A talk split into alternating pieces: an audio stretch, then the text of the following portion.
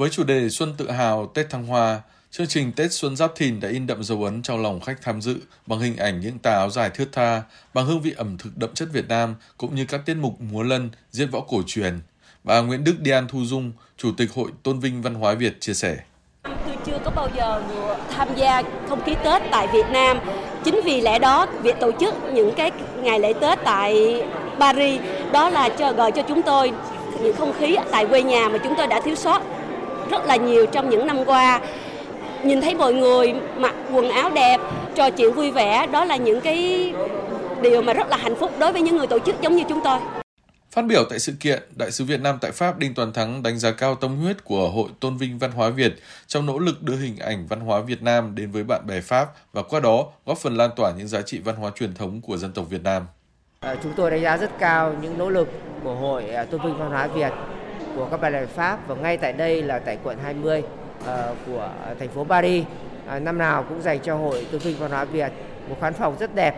uh, để có cái buổi hội ngộ uh, tuyệt vời uh, nhân ngày hôm nay. Uh, nhân dịp năm mới thì cũng xin chúc cho Hội Tôn vinh Văn hóa Việt uh, cùng các thành viên của hội và đông đảo uh, bà con ta tại Pháp cũng như bạn bè Pháp một năm mới tốt đẹp, một năm mới sức khỏe và một năm mới thành công. Về phần mình, thị trưởng quận 20 Eric Pellier bày tỏ niềm vui được đón lễ hội Xuân Giáp Thìn, được cùng chia sẻ khoảnh khắc quan trọng của những người bạn Việt Nam. Le nouvel an vietnamien à approche et je voudrais.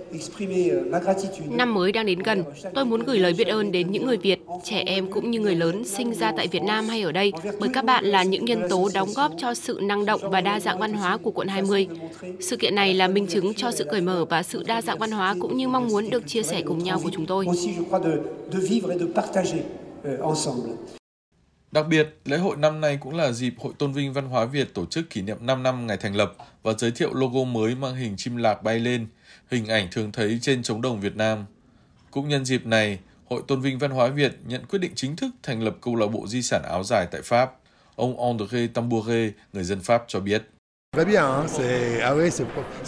Áo dài Việt Nam rất là đẹp, nhất là đối với phụ nữ. Các bạn thật may mắn khi có được một trang phục đẹp như vậy.